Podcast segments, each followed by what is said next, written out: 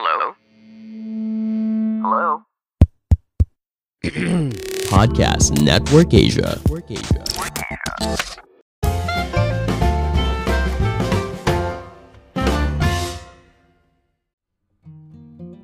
Halo semuanya, kembali lagi bersama saya Madianto.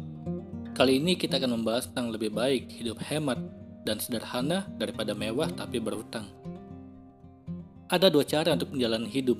Yang pertama, hidup dengan pengeluaran lebih sedikit daripada pemasukan.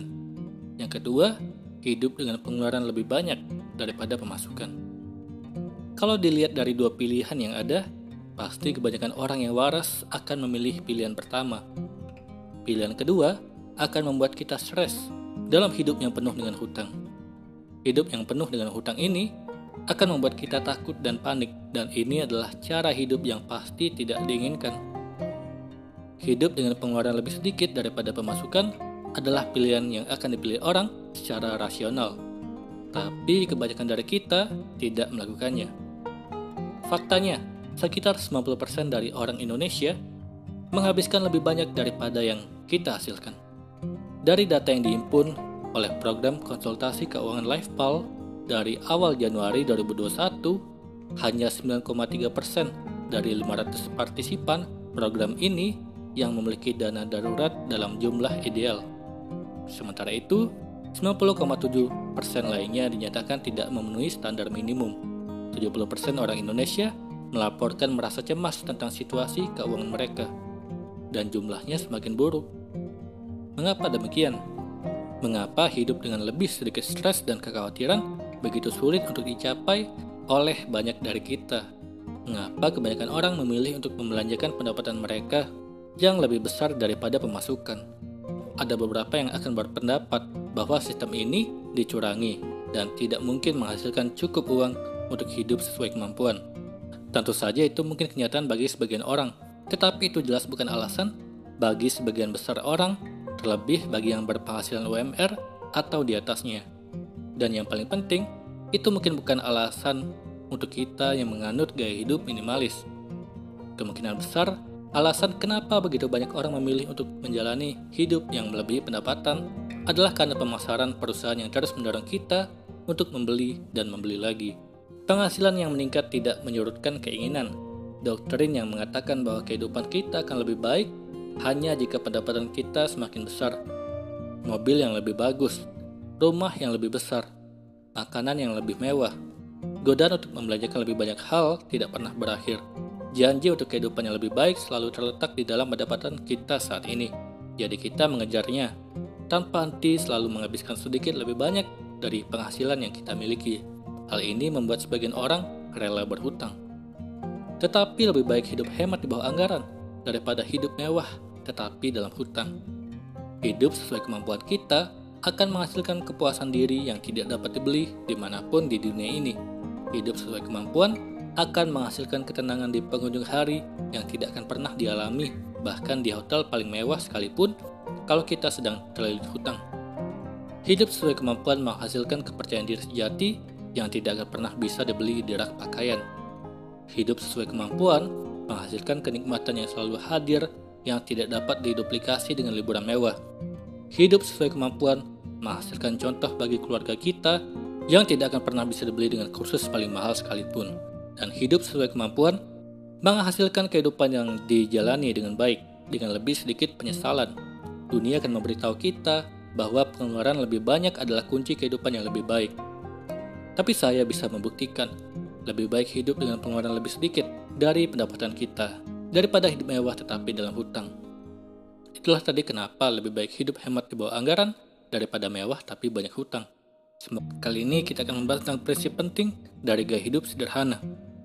Hidup minimalis adalah gaya hidup yang mengurangi hal tidak penting dalam hidup kita dan fokus pada hal yang penting dan kita butuhkan. Hal-hal yang penting ini berupa kesehatan fisik, kesehatan mental, barang apa saja yang kita butuhkan, dan hal-hal lain yang membuat kita bertahan hidup. Banyak sekali hal-hal yang kurang penting, seperti banyaknya barang-barang yang sebenarnya tidak benar-benar kita butuhkan, seperti pajang-pajangan yang hanya membuat barang penuh sesak. Hal ini kadang membuat kita stres sendiri, terlebih ketika kita sedang lelah dari pulang kerja dan pulang dengan melihat keadaan rumah yang penuh sesak. Untuk itulah kita perlu menyingkirkan hal-hal yang tidak penting. Hal ini akan membuat kita merasakan kembali kelegaan ketika kita pindah rumah dan juga minimalisme bukan hanya soal menyingkirkan barang seperti yang telah disebutkan. Kita perlu menyingkirkan hal-hal lain seperti pikiran kita yang terlalu banyak memikirkan hal-hal yang tak penting ataupun waktu kita yang berharga yang terkadang terbuang percuma untuk hal-hal yang kurang penting. Pada intinya, menjadi minimalis berarti dengan sengaja mengutamakan hal-hal yang paling kita hargai dan menghilangkan segala sesuatu yang mengalihkan perhatian kita darinya. Dengan hal itu, gaya hidup minimalis secara perlahan akan membuat kita mengubah seluruh aspek kehidupan kita menjadi lebih baik. Hal yang kita prioritaskan dalam hidup pasti berbeda-beda dari setiap orang, karena tidak ada individu yang sama, tetapi itu mengharuskan kita masing-masing untuk menyelam lebih dalam dan menjadi lebih introspeksi tentang nilai-nilai dan hasrat kita. Kehidupan modern telah membuat kebohongan bahwa kehidupan yang baik ditemukan dalam mengumpulkan barang-barang sebanyak mungkin.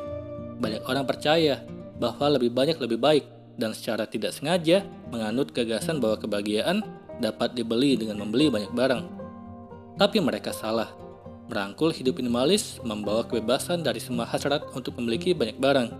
Hidup minimalis melangkah dari treadmill konsumerisme dan berani mencari kebahagiaan di tempat lain.